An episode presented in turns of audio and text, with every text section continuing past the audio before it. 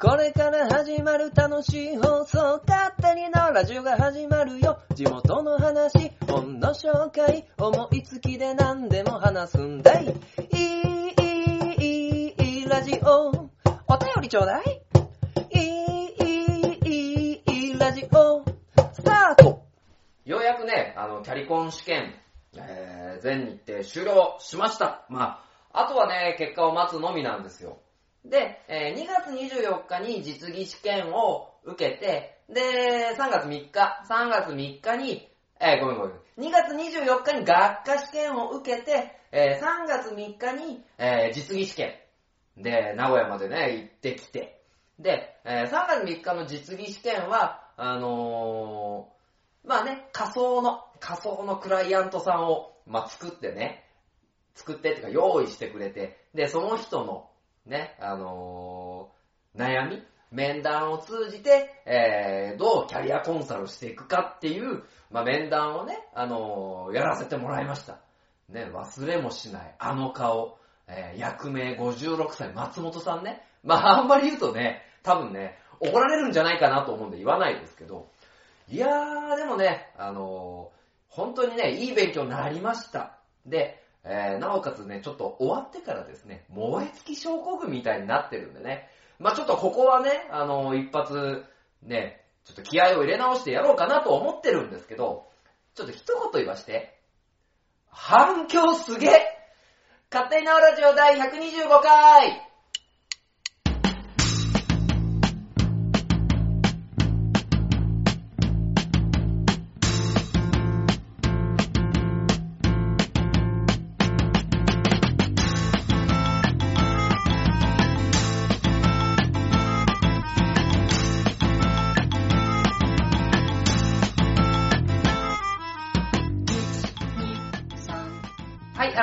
勝手に縄ラジオパーソナリティの書店ボーイでございます。いや、ななんかね、こう、今回ね、新しい家で、あのーまあ、勝手に縄ラジオ収録させてもらってるんですけど、なんかね、思いのほかね、こう、喋った時のね、反響、反響がすごくてね、なんかだいぶ、あの、聞こえる感じもいつもの勝手に縄ラジオとは違うんじゃないかなと、まあ思うのでね、まあ、家で撮るかさ、あとは車で撮るかよ。家で撮れる方は少ないよ。ね、あのーまあそういうのでね、あ、書店ボーイ今日は家だなと。あ、書店ボーイ今日はね、あの車で撮ってるなとか。まあもっと言えばベランダで撮ってんじゃねえかみたいなね、あのーのをですね、まあこのライブ感で、まあ感じてもらえたらなと思いますよ。まあただね、あの、実質はね、自分の部屋、新しい家ができて、自分の部屋はね、やっぱり居心地がいいね。うん、なんか自分の、ね、本棚作ってさ、本棚に自分の好きな本入れてさ、ね、漫画もありながら雑誌も、雑誌もありながら、ね、書籍もありながらよ。で、なんか花本置いてね、ベース置いてね、いや、なんかね、こう、自分のね、空間ができるっていうのはいいなと、まあ思ったりしますよ。まあ、ただね、ただ3月3日に、えー、キャリアコンサルタントの実技実技試験がね、終わりまして、まあ、若干ね、こう、燃え尽き症候群的なところがあるんです。ね。まあ、ちょっといろいろね、あのーやらないといけないなと、えー思ってることがあるんで、ちょっとね、今回ね、ちょもう本当にね、聞いてくださってる皆さんにはね、申し訳ないんですけど、まあちょっとね、書店ボーイのね、あの、原動力というよりも、なんかこう、あのー、生活役になってくれないかなっていう、ね、思うんですよ。だからもうちょっと前半は、あの、3月のリマインダーを作ろうと。あの、これとこれとこれとこれやんなきゃダメだよ、みたいなね。ただただ予定を伝えるポッドキャストみたいな。ね。あの、まあ、リマインダー作ってね、あの、これやらなきゃいけないっていうのをですですね、ちょっとみんなで共有していきたいなと、えー、思ってます。ね。他にコメントしようがない。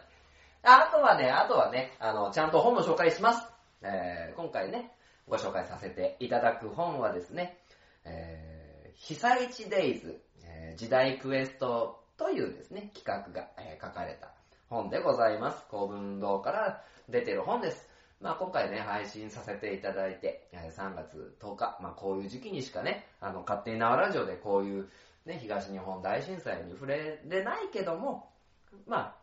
あ、なんていうのかな。まあ、実際行ってきた身としてはね、あの、少量でもね、何かこういうこ、こういうね、あの、話題に触れたいなという部分がありますので、今回は、えー被災地デイズ、えー時代クエストという企画が書かれた本をですね、紹介させていただきますと、えーいう部分でですね、まあ、いろいろと、まあ、バラエティに富んだ内容でね、いけたらなと思いますので、えー今回もよろしくお願いいたします。では、始めて参りましょう。勝手に縄ラジオ。この番組は愛知県東海市の書店ボーイが勝手にお送りするラジオです。スタートしまーす。縄ラジオ縄はそれでは勝手に縄ラジオ前半でございます。えー、そうですね、まあ、リマインダーを作ろうっていうね、あのーことでね、まあまあ、皆さんとね、あの、僕のスケジュールを共有しちゃおうと。えー、な感じでですね、まあやらせてもらってるんですけども、まあそもそもね、あの、なんで前半でこんな、ね、あのー題材にしたのかっていうとね、まあこう、書店ボーイ、2月いっぱいまで、まあ、2月いっぱいまでっていうか、その、まあ1月ぐらいかな、1月ぐらいまではね、あのーまあ、昼の仕事行って、夜の仕事行って、まあちょっとセーブしながらよ、セーブ勉強の時間もあるからね、セーブしながら行って、で、えー、キャリアコンサルタントのね、あのー試験に、まあ標準を絞ってね、まあやってたんですけども、まあ一応それが終わって、えー、まあ今すぐそれをですね、あの、追い詰めるっていうことはまあしなくてよくなったんですよ。で、えーそこに照準を、えー絞ってたもんですから、まああの若干のね、こう、燃え尽き症候群じゃないけど、あのなんかこうね、あの、隙間時間がね、あのちょっとダラダラしちゃうなっていうのがね、まあちょっとあったんでね、ちょっと気を、ここで、えー引き締めないといけないなっていう、まあのがあるんですよね。で、あのこう、僕の性格上ですね、なんかこう、動いてないと、あの、気が済まないんですけど、こうね、周りがね、あの、どんどんどんどんね、あの、先に進んでいってる、この中ね、そういうの見るとね、なんかこう、なんか闘志が燃えるというかね、あー、やっべえ、追いつかねえと、みたいな、あの気持ちがね、あのどちらかというと湧いてくる方なんで、なんかこうね、自分を、まあ、律するためにですよ。まあ、しっかりね、こう、リマインダーを、えー作ってですね、やっていかなきゃいけないな、という、まあ、のがあるんですよね。まあ、正直なとこ言うと、結構ね、あの、置いてけぼり感がね、をね、ちょっと感じてるわけですよ。置いてけぼり感ね。まあ、そりゃさ、周り見渡せばよ、ね、あのなんだ、ね、あの、か、勝手に縄ラジオじゃなくて、ハガトマでお世話になっているね、あの、歌い静香さん、そして、木さぬきさんなんていうのはですね、まあ、あの、ま、歌い静香さんね、松尾静香さんね、松尾静香さんはもうね、あの、自分で会社設立して、まあ、アート、えーレッスン、えーそしてイベントなどをですね、まあ一元的にやっていこうっていう取り組みをしてるわけですし、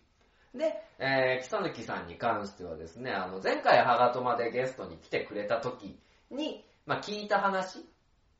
が、まあ徐々に徐々に形になってるし、あのーこうね、いろいろ、まあ、なんていうのかな、あのーいろいろ、まあ熱を持ってね、やってるっていうところも見てるし、で、あとはまあ月1回ね、やらせてもらっている、えーグリーンさんとのツイキャス、ね、トークバトルね、トークバトルをやらせてもらっているグリーンさんもね、こう、まあまあゲストにさ、なんであの時カフェの徳松さんなんかを呼んでね、まあボーンとね、来てるわけですよ。まあそんな中、そんな中ね、あのー書店ボーイくん、えー、ちょっと試験が終わってね、あのー、怠けてるんじゃないかっていう気になるわけですよね。まあ、そういうのもあって、まあ、しっかりとしたね、あのー、これも動いてるんだぞ、みたいなところをですね、まあ、ちゃんと作んなきゃなっていうところで、まあ、リマインダーですよ。もうなんかこう、能動的に動いてないと死んじゃうんだよ、俺は。本当に。本当に。ね、あのー、自分で立てたやつをですね、まあ、どんどんどんどんね、あの、進めていかないと死んじゃうんだよ。大げさだよ。ん？ね。まあ、ただ、そういうふうにね、こう、まあ今現状としては、なんかその、夜の仕事っていうのもですね、若干セーブし、で、えっ、ー、と、まあ今まではね、結構それがね、あのー、個人的にはいい方に行ってたんだろうなと思うんですけど、こう今、えー、昼というか、まあ、ね、昼の仕事が終わって、で、家に帰って、えー、子供たちと遊んで、で、寝てみたいなね、こう生活が今、主になってるんで、やっぱりもうそれだけだと、まあそれはもう大事な時間だっていうのは分かった上で、そこだけでも、と、そこだけ特化してると、俺は死んじゃう 何回死んじゃうって言うんだよ。えー、死んじゃうので、えー、まあしっかりね、あのそれも大事にしつつ動きたいなっていう、えー、まあ思いがあるのでね、あの、どんどんどんどん、まあそういうことを進めていかなきゃなと、あ思ってるので、まあちょっとリマインダーを、えー、作ろうという、ね、まあ前提に立っているわけですよ。えー、で、えー、まあまずね、何をしなきゃいけないか。とりあえず、めっちゃ直近のやらなきゃいけないこと。で言うと、えー、3月15日がですね、あの確定申告。めちゃ現実的、えー、確定申告をですね、まあ、やらないといけない。えー、3月ね、まあ、これもね、本当にね、今、俺、え、書きながらやっております。確定申告を、まあね、えー、今収録してるのが3月の7、違う、8ということで、もう2、3日中には終わらせないといけないということでですね、まあまあ、これに関しては、確定申告、えー、3月12日までに、まあ、まず終わらせましょう。終わらせます。ね。まあまあ仕事をね、えー、2つ3つ掛け持ちしてるんでね、まあそういう意味ではまあやっていかないといけないなというところがまず1点。まあ、これ、超重要。確定申告。で、続きまして、えー、まあ、月1。まあ、さっきも話してたグリーンさんとのキャスね。えー、日程を送る。これはもうね、とっとと、とっととやりましょう。えー、まあ、あの、本当にね、あのー、ありがたいことに皆さん聞いてくださる、えー、キャスのトークイベントなのでね、まあ、これはね、あの、なんとか、えー、後半に実現するためによ、えー、まずはこの日が大丈夫ですっていう、え、日程を送り、グリーンさんにね、グリーンさんに送り、で、まあまあ、いついつにしましょうかみたいなところと、えー、トークテーマ、トークテーマですよ、トークテーマをですね、えー、まあ決め、で、えー、二人、えー、もしくは三人で、あの、日程を決める。で、決めて3月中にトークイベントをするというですね、あの、ところが、えー、これ2。これはもう速攻リマインダーでね、あの、潰しましょう。で、えー、もう一個。これはもう今後の僕に重要だぞっていうところでね、あのまあまあ、前、前回かな？前々回お話しさせてもらった通り、えー、東海座の理念のひな形を作ろうという、えー、のですね、3月、3月の30、31っていうのは、30友達の結婚式で31が、えー、親父の100日法事があるので、これはもうね、3月 29! いや、28かな ?1 日を余分置いてね。3月28日にこれを、えー、終わらせましょう。ね、東海座の理念、ひな形ですね。まあ、これはもうね、本当しっかり作んなきゃな、と思ってて。で、えー、ひな形の、さらにひな形みたいなのはですね、一応以前作ったんですよ。えー、こういうことをやってきます、ああいうことをやってきます、こういうことをやる団体ですとかね、あの、そういうのを、まあ、作った上で、まあ、なんか会社でね、あるよね、あの、基本理念とか、えー、こういう行動してきますとか、えー、そういうのやっていきたいなと。で、あとはね、えー、来年1年の、まあ、来年1年というか2019年、えー、2000、まあ、19年度にしようかな。2019年度の、えー、東海ザプロジェクトの、えー、立ち回りについて、まあ、決めること、えー、ベースを決めること。で、えー、東海ザの、まあ、最終目標、最終目標まで行くとあれかな、目標は変わってくると思うので、東海座の、え、まあ5カ年計画じゃないけど、まあそういった部分で、えー、ここを目指します。ここを目指しますっていうところをですね、あのー、決めていかないとなと思ってるんですね。うん。これ3月28日まで。で、この、東海座の理念を、まあ、作ることによって、まあ、当然ね、あのー、書店ボーイの東海座の味方、藤もっちの東海座の味方、ヤギッチ、カーチのね、あの東海座の味方っていうのがあると思うし、えー、さらにはですね、あの、東海市の人から見た。なおかつ、えー、東海市外の人から見た、えー、東海座の立ち位置、えー、出し方、えー、あとは活動の理念っていうのをですね、ちょっと決めていかないとなと思ってるので、えー、東海座理念のひな形えー、まずはベースとして僕が作らせてもらったものに、どんどんどんどんもっち、あぎっち、かーちっていうところのひな形を作っていく。だからこのひな形を、えー、まず作るの3月28日、8日、8日までに、えー、まあ作らないといけないなというところですね。3月28。で、これはですね、今のところ、もう一個、えー、あるのは、これはですね、正直、流動的ではあるんですよね。流動的ではあるんですけど、え、4月にキャリアコンサルタント合格した場合の、え、動き方の想定ですね。うん、この想定を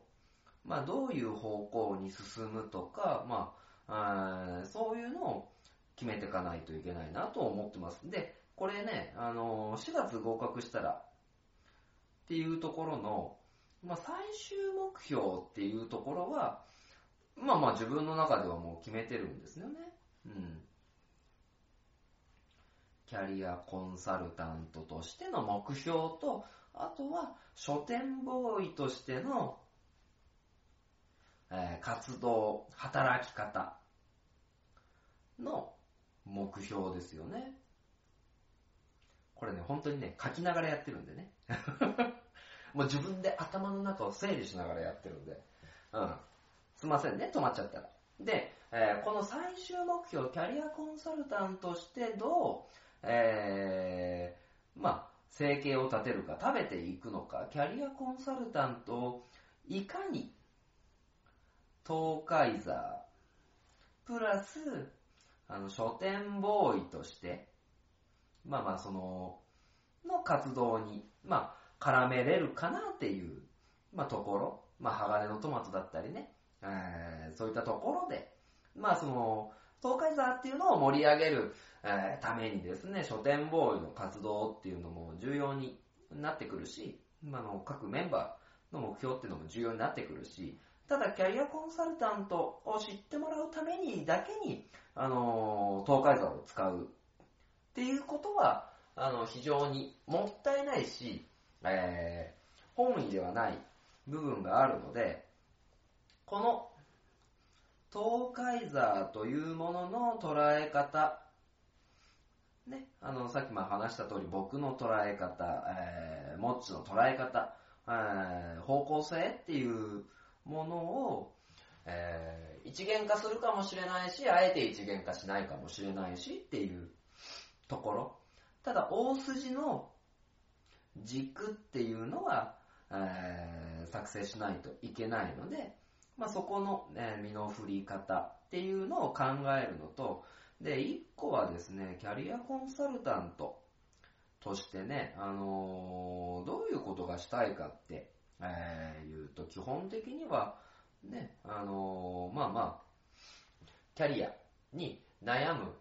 人たちっていうところの、まあ、力になりたいっていうのが、えー多くあるんですけども、ただ、そこで、えー対個人なのか対企業かっていうところで言うと、個人的には対企業、対、対って言ったらダメだね。あの、対象は、えー企業、法人っていうところを、まあ、えー目標にやっていきたいんですよね。なので、えー法人で働くためには、えーまあ基本、まあ人事の、まあ、スキルっていうのもいるし、で、えーじゃあそれを活かすために、まあどうするのか、えーキャリアコンサルタントだから、えー人事のことだけやってればいいのかっていうところ。も考えると、えーまずはですね、キャリアコンサルタント合格した場合に、えー基本的には、えー今のお昼の仕事っていうのはですね、あのー一旦ストップ。させてもらいたいなと思ってるんですよね。で、うーん、まあ収入の面もあるので、えー一概には言えないですけども、人事部っていうところの仕事っていうのを、え1年なり半年なり、その実務っていうところを覚えたいなっていうのが一つ多くあるんですね。実務。人事の実務。で、これはもう本を読んだりとか、まあ実際ね、あの実務っていうところで、えー学ばせていただけるような企業さんがあればですね、あのそこに協力させていただきたいなっていうのがあります。で、ここの実務っていう部分を学ぶために、えー人事部の基本的には、えー契約、もしくは派遣社員、まあ、もしくは、まあ、正直アルバイトでもいいですよ。うん、実務を学ばせていただけるんだったら。で、えーまあ、正社員っていうね、ところはですね、あのーそこまで責任が持てないし、自分の最終目標っていうところを考えると正社員 っていうのは、えー重要度が低くなってくるかなっていうのは個人的な思いとしては、まあ、ありますね。なので、誰かね、本当に人事の仕事、まあまあ、教えてくれる人がいたらなと、えーいうのが一つと、まあちょうどいい、えーまあ求人だったりとか、まあちょうど今ね、あの、知り合いにも人事に携わってる人っていうのはいるので、まあそういったところと、そのキャリアコンサルタント合格した場合、国家資格の名称独占の、え資格が活かせれるんじゃないかな。まあ、ただ、初めのうちは、あの、いろいろ物事を覚えるっていうのがメインかなっていうところがあります。で、えー可能であれば、まあ人事部、例えばパートでね、あの週3とか、えーそういうベースで働いた場合に、えーキャリアコンサルタントとしての、えー個人の、えー力量っていうのも経験も積みたいっていうところで、えーハローワークだったりとか、その大学の職業アッセン、キャリアコンサルタントとしての、えーお仕事っていうのをですね、どこかかませれたらなっていうのはあるんですけど、まあなかなかここは、まあ、難しいかなっていうのは一つありますね。ただ分これがですね、両方、うまいこと立ち回れる、立ち回るっていうのはよっぽど幸運に恵まれないと難しいのかなと。だから、えー、第一の流れとしては、人事部っていうところを目標。で、なおかつできれば期間限定。で、えーその後、まあまあ、キャリアコンサルタントとして対個人の話ができるようなところがあるのかとか、えーそういったところ、望みながら、まあ、あとは、えー受給調整の企業っていうの、例えばね、あの、マンパワーさんとか、えーパスナさんとか、えーそういったところで、えーキャリアコンサルタント。でも、行政と絡んで、えー例えば女性推進をあのしていくだったりとか、えー例えば地方に行って、えブース出店して、いや、例えば東海市のこういうところが、あのおすすめで働きやすいし、今あなたはこういうね、あのことを考えてらっしゃってみたいなね、あの話ができればいいのかなっていうのもあるので、なので、まあ、ハガトマでもね、あの、お話しさせてもらいましたが、やっぱり今年は、ステップ、ね、ポップ、ステップ、ジャンプの前のステップの年にしたいなというのがありますね。なので、あの、キャリアコンサルタントで食べていくための、えー土台作りをしていく月にしないとなというところで、この4月にですね、まあこれね、まあ、もしかするとよ、今、あの、4月合格したらの想定って言ってるけど、まあ、ある程度ね、決まっちゃったかもね。うん。まあ、差し当たりは人事部の仕事を探す。決まった、決まったね。まあ、ただよ、これをね、3月に動いたところで、俺4月にね、あの、不合格だったらね、チーンなわけですよ。だから、まあ、これはね、確定したらしか、まあ、動けないけども、まあ、そういう想定で動きたいっていうところと、えー、一番重要、一番重要なのが、えー、奥さんの説得の仕方ね。これが一番しんどい。ね。まあ、なかなかね、あのー相談して、えーああでもない、こうでもないっていうね、すり合わせをしないといけないし、で、一番初めにね、あのーお伝えした通り、やっぱ家族の時間っていうのもですね、あのー大事にしないと、えーいけないっていう部分で、まあ、働き詰め、働き詰めの生活っていうのはですね、ちょっと、あの働き詰めというか、働き詰めでもいいんだけど、家族との時間もしっかりあるような、えー生活環境の構築っていうのも考えていかないといけないので、なので、まあちょっとそこの情報収集、うん、情報収集っていうところもですね、あの、しっかりね、あの、して、どういう働き方ができるのかとか、どういう時間の使い方ができるのかとか、えー休日はどうするんだとか、まあそういうことをですね、まあ考えていかないとなと、えー思ってますね。ね、俺のこのさ、焦り具合がわかるでしょ。だいぶね、あの、焦ってるんだけど、この、ね、試験終わって1週間ほど、ぬるい湯に使っててね、今焦って考え始めてるわけだからね。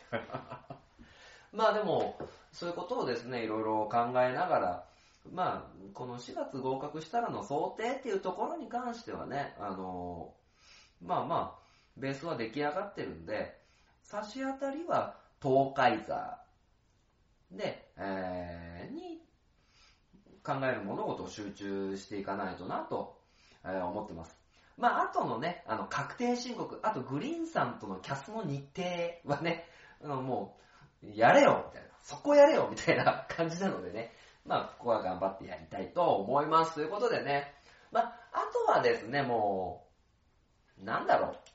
これを、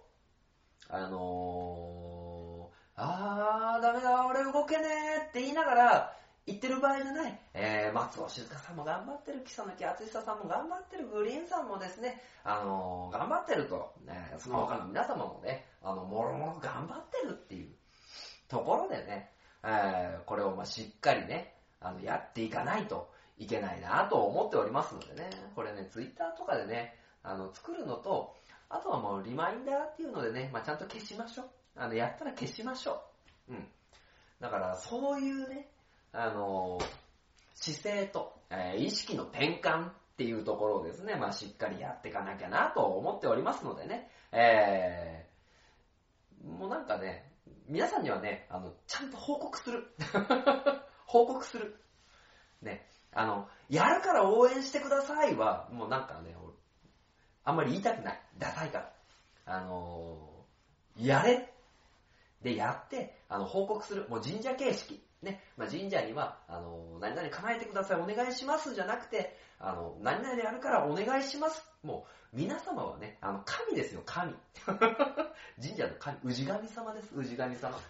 ね。ということでね、あの、しっかりね、あの、やらせていただこうと思っておりますので、えーリマインダーと、えーいう名のですね、まあまあ、選手先生ですよ。まあ、ということでね、受け取っていただけたらと思いますので、えー皆様ぜひともよろしくお願いいたします。はい、えー、ということで前半終了 !CM!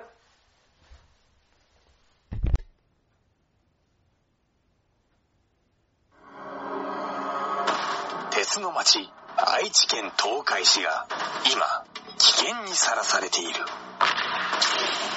この町は俺が守るフラッドイン私は地中深くにある鉄の国アイロニアスから愛知県東海市にやってきた俺が東海座この町に新たなヒーローが誕生した私に力を貸してほしい共に戦おう鉄の絆で結ばれた戦士の戦いが今始まる鉄鋼戦士東海座地域限定で人知れず活躍中初代前のおっか本が上手になりたいのコーナー。はい、ということでですね、今回もですね、まあ、書店ボーイがカホンが上手になりたいというところでですね、まあ、しっかりね、カホンまあ、前回ね、ちょっと休んじゃったんでね、あのー今回ぐらいね、しっかりね、あの、カホンを叩こうかなと思いますので、よろしくお願いいたします。まあ、通常はですね、えー、まあまあ、昔のカホンで、なんだ、表現できる曲だったりとか、えー、やってます、やってますけども、喋れてないね。えー、やってますけども、まあ、今回はですね、ちょっと久々に、話したくない、みたいな。ね。あの、えー、まあ、フリー音楽にね、あの、合わせてね、やっていこうかなと思いますので、えー、今回も、花本が上手になりたい。よろしくお願いいたします。ということで、今回フリー音源に合わせてやります。スタート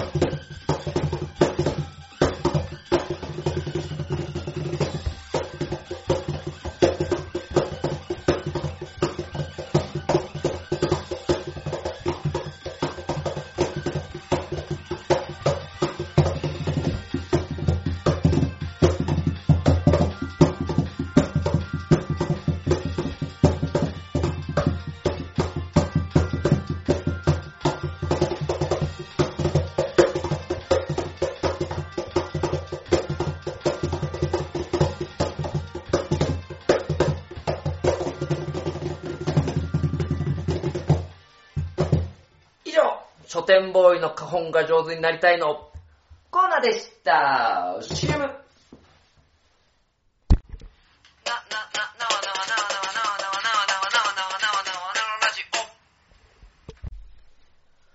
はい。では、勝手にのラジオ後半でございます。えー、今回させて、紹介させていただく本。ごめんなさい、僕ちょっとね、あの、はじめタイトル間違えてましたね。えー、被災地デイズ時代クエスト。企画編集、GENERATION TIMES 編書、えー、編著矢守克也さんという、えー、ご本。なので、被災地デイズ時代 QUEST っていう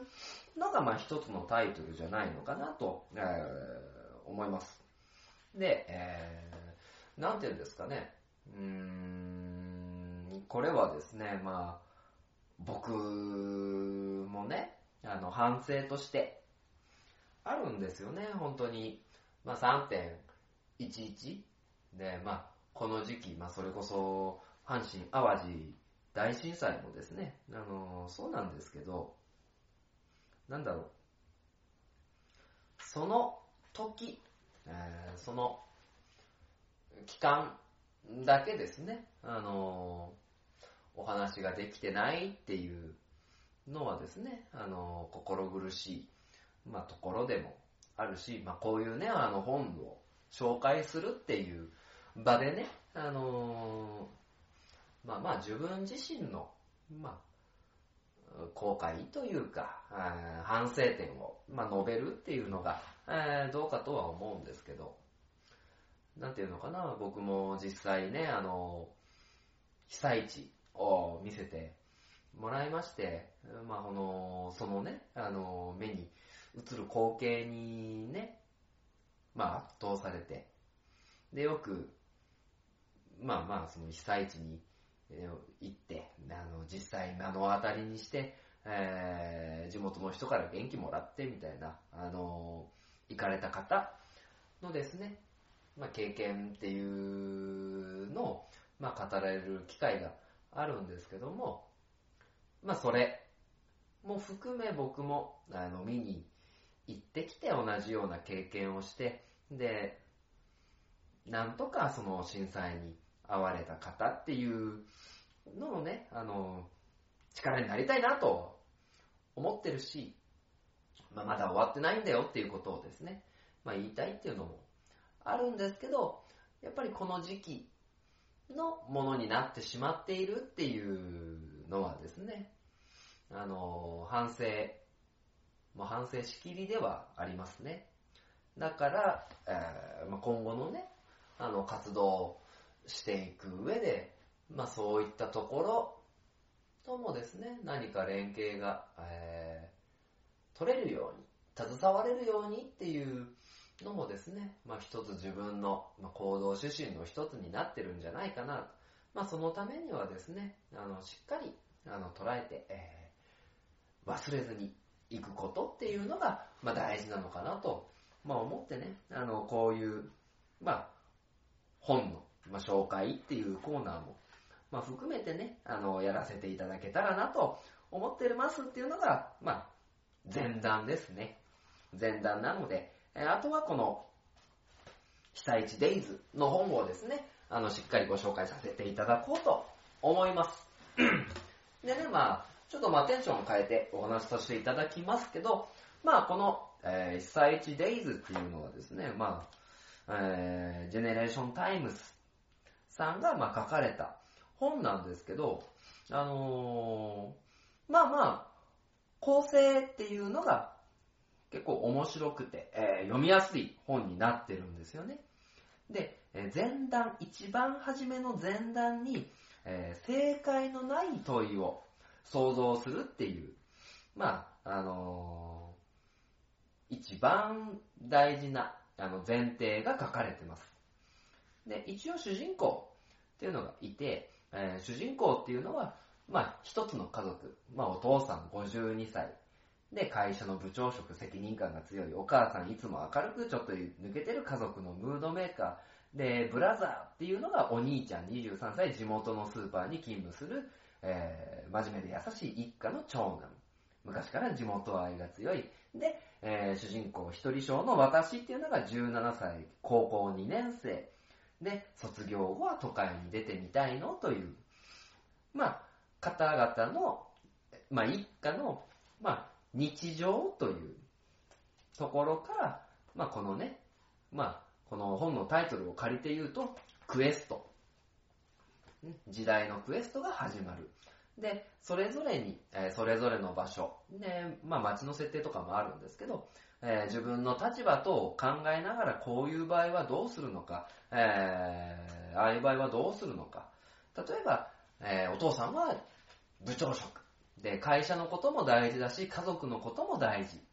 で、そういう立場にある中で、例えば会社に地震、家族に電話が繋がらない中、部下の安否確認もしなければならない、仕事を優先する、イエスはノー。でね、えー私で言うと、え地下鉄のホームで地震に遭遇、突然誰かが出口が塞がるぞと叫んだことで、多くの人が一斉に階段へと走り出した。一方、群衆パニックに巻き込まれるのも怖い。えー出口に向かうイエスはノー。で、勤務中、お兄ちゃん、勤務中に地震に遭遇、近所の消防団に参加しているため、住民を救助したいが自分の安全も大切だ。救助に行くイエスはの、えー初めにお話しした通り、えー正解のない問いなんですよね。なので、こういう正解にない、正解のない問いかけ、えー正直、どっちを選んでも正解だと思うし、どっちを選んでも間違いだと、えー思う。で、もうその時の選択をするしかないんですよね。そういう場って。で、その際の、この問い1、問い2、問い3に対する、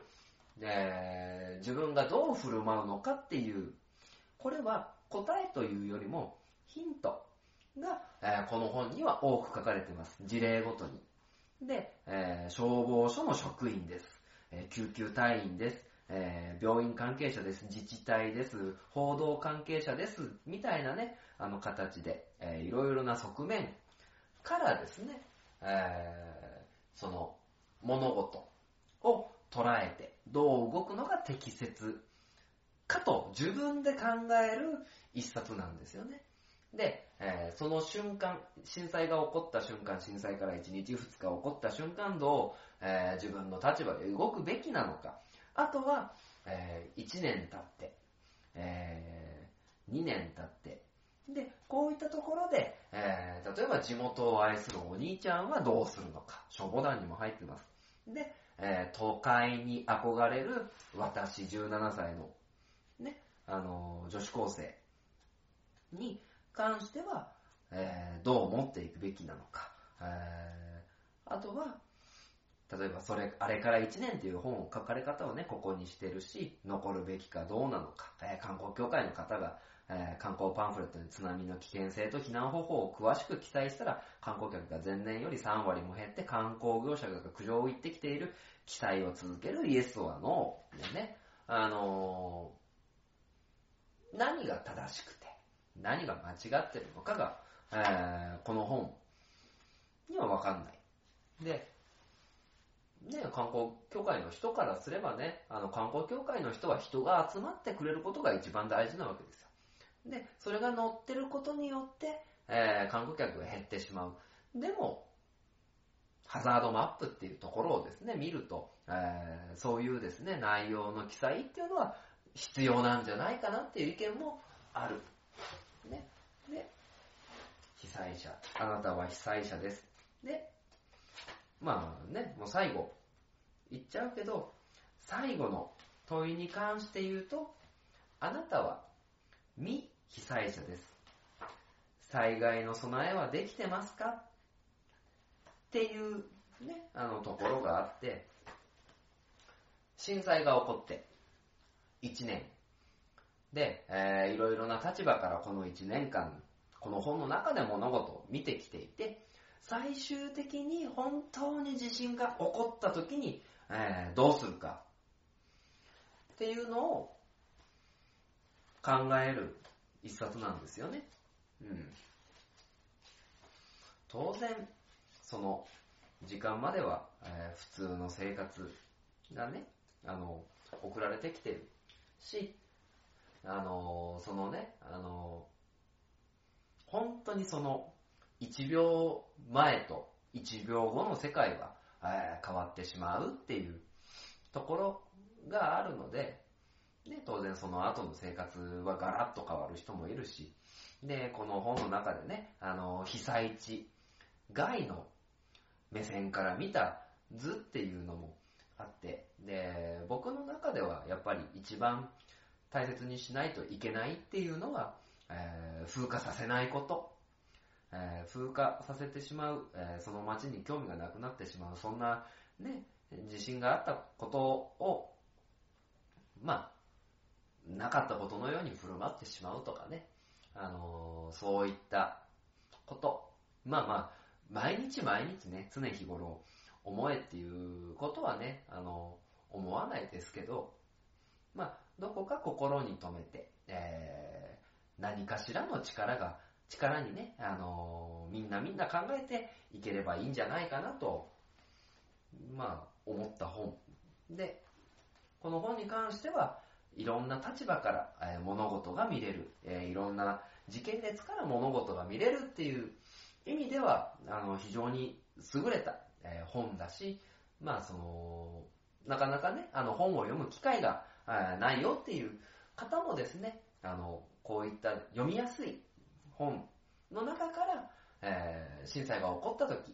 に対する心構えをしていただければなと思える一冊ですので、えー被災地デイズ、えー時代クエスト、企画編集ジェネレーションタイムス編集山森克也さんという本をですね、あの、一読していただけたらなと思いますので、皆様ぜひともよろしくお願いいたします。ね、あの、震災っていうとね、やっぱり暗い話題になっちゃうけど、それを受け止める、あの、心っていうのは、えー必要なんじゃないかなと思いました。はい。ということで、勝手に縄ラジオ、エンディングに参ります。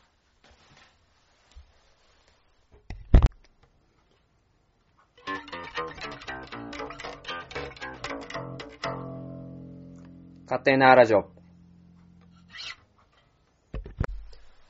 はい、えー、それでは勝手に縄ラジオ、エンディングでございまーす。まあ、ということでね、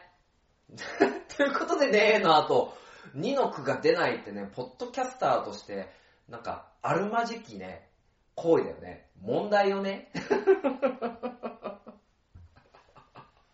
いや、今日、今日さ、まあまあ自分のリマインダーを作ろうみたいなね、あの、選手宣言、先生と、あとは、まあまあその、3.11がね、あってね、あの、そんなことが、まあまあ、混在して、えーこの勝手になラジオにあったかなと、えー思うんですけど、こうね、まあ自分の指針っていうのをね、あのしっかり持ってないとダメだなっていううんところをですね、まあまあ、自分のね、不詳な番組ではあるんですけど、まあ気づかせてくれるっていうね。で、まあなおかつね、こういうふうに、まあ、お話をね、あの、するっていうところでね、なんだ、まあまあ、改めて再確認できるっていうのは、まあ、自分としてはいい機会なのかなと思うし、これを配信するために、なんかね、こう、日々やっていかないといけないなとも思うし、まあまあ、稀な機会ですよね。うん。逆に、こう、やっててよかったなっていう、ね、こともあるし、逆にこういうことを、ね、なんかね、してなかったら、ね、こう皆さんがこういう活動をしてる、ああいう活動をしてるっていうことにね、あのー嫉妬もしないわけだし、うん。まあ、なのでね、まあさらに、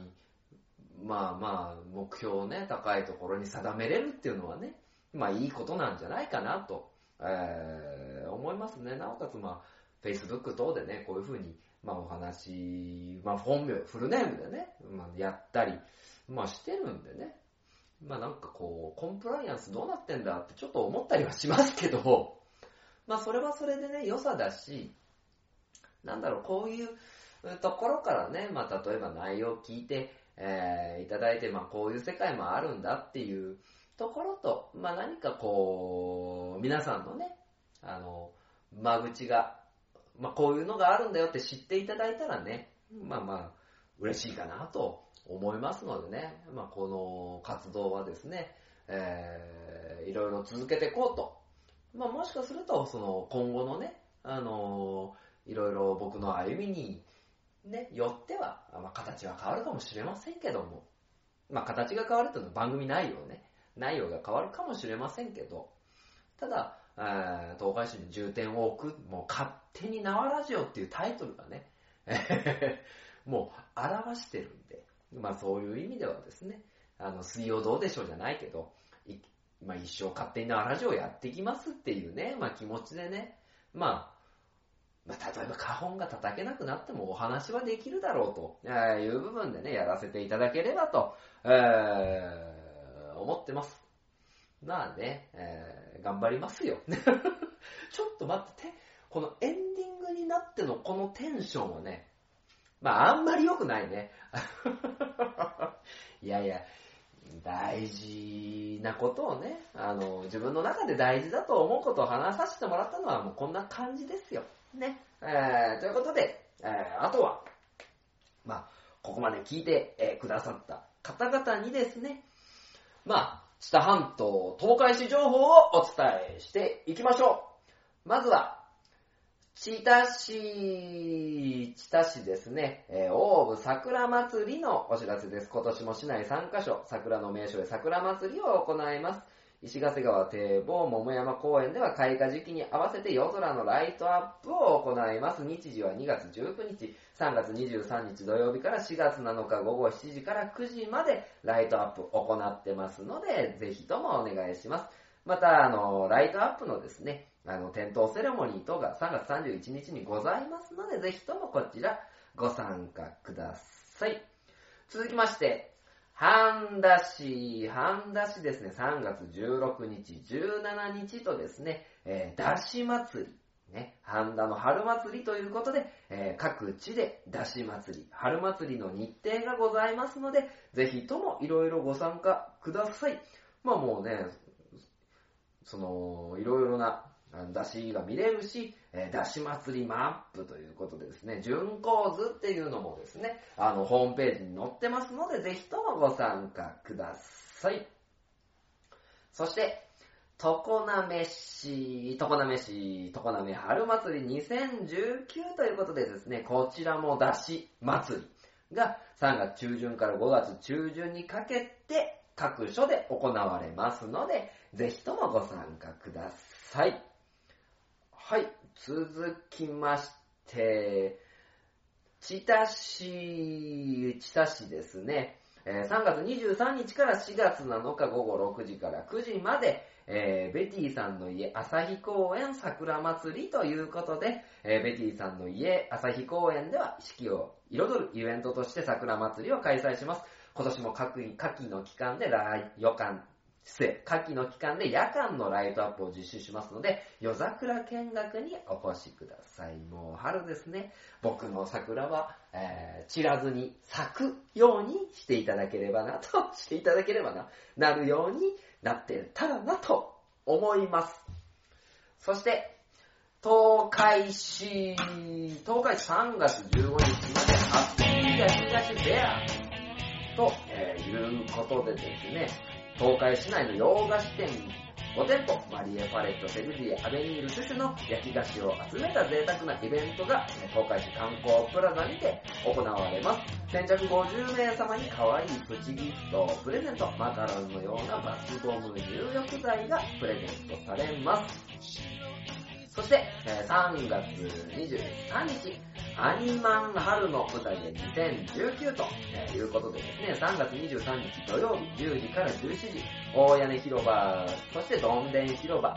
にてですね、声優さんのステージライブ、えーそしてコスプレイヤー、えー OSU さん、デラさん、フレックスさん、えーそしてコスプレ撮影会の中に、東海座、来ます。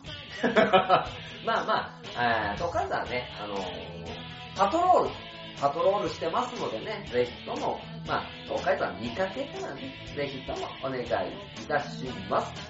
そして、えー、大池公園、えー、桜祭りと、えーいうことでね、こちらに関しては、間としては3月18日から4月7日まで、えー桜のイベントを行ってるんですけども、夜はね、あの、ライトアップさせていただくんですが、4月6日のですね、えーイベントコーナーにて、東海座出させていただきます。4月6日ね、あの、出させていただきますので、まあ、東海山も3月23日、4月6日とですね、あのー出させていただきますので、ぜひともよろしくお願いいたしますと、えーいうところでですね、えーやっぱりね、春になってきて、イベント満載、えー桜咲く、そして、え皆さんの心がですね、あったかくなるようにですね、え春を迎えましょう。まあ、冬も好きだけどね。まあ、といったところでね、まあ、勝手に縄ラジオ、今回ね、結構長尺で喋っちゃったんでね、あの、そろそろ締めたいと思います。では、えーね、ます。勝手にのラジオ。この番組は愛知県東海市の書店ボーイが勝手にお送りしたラジオでした。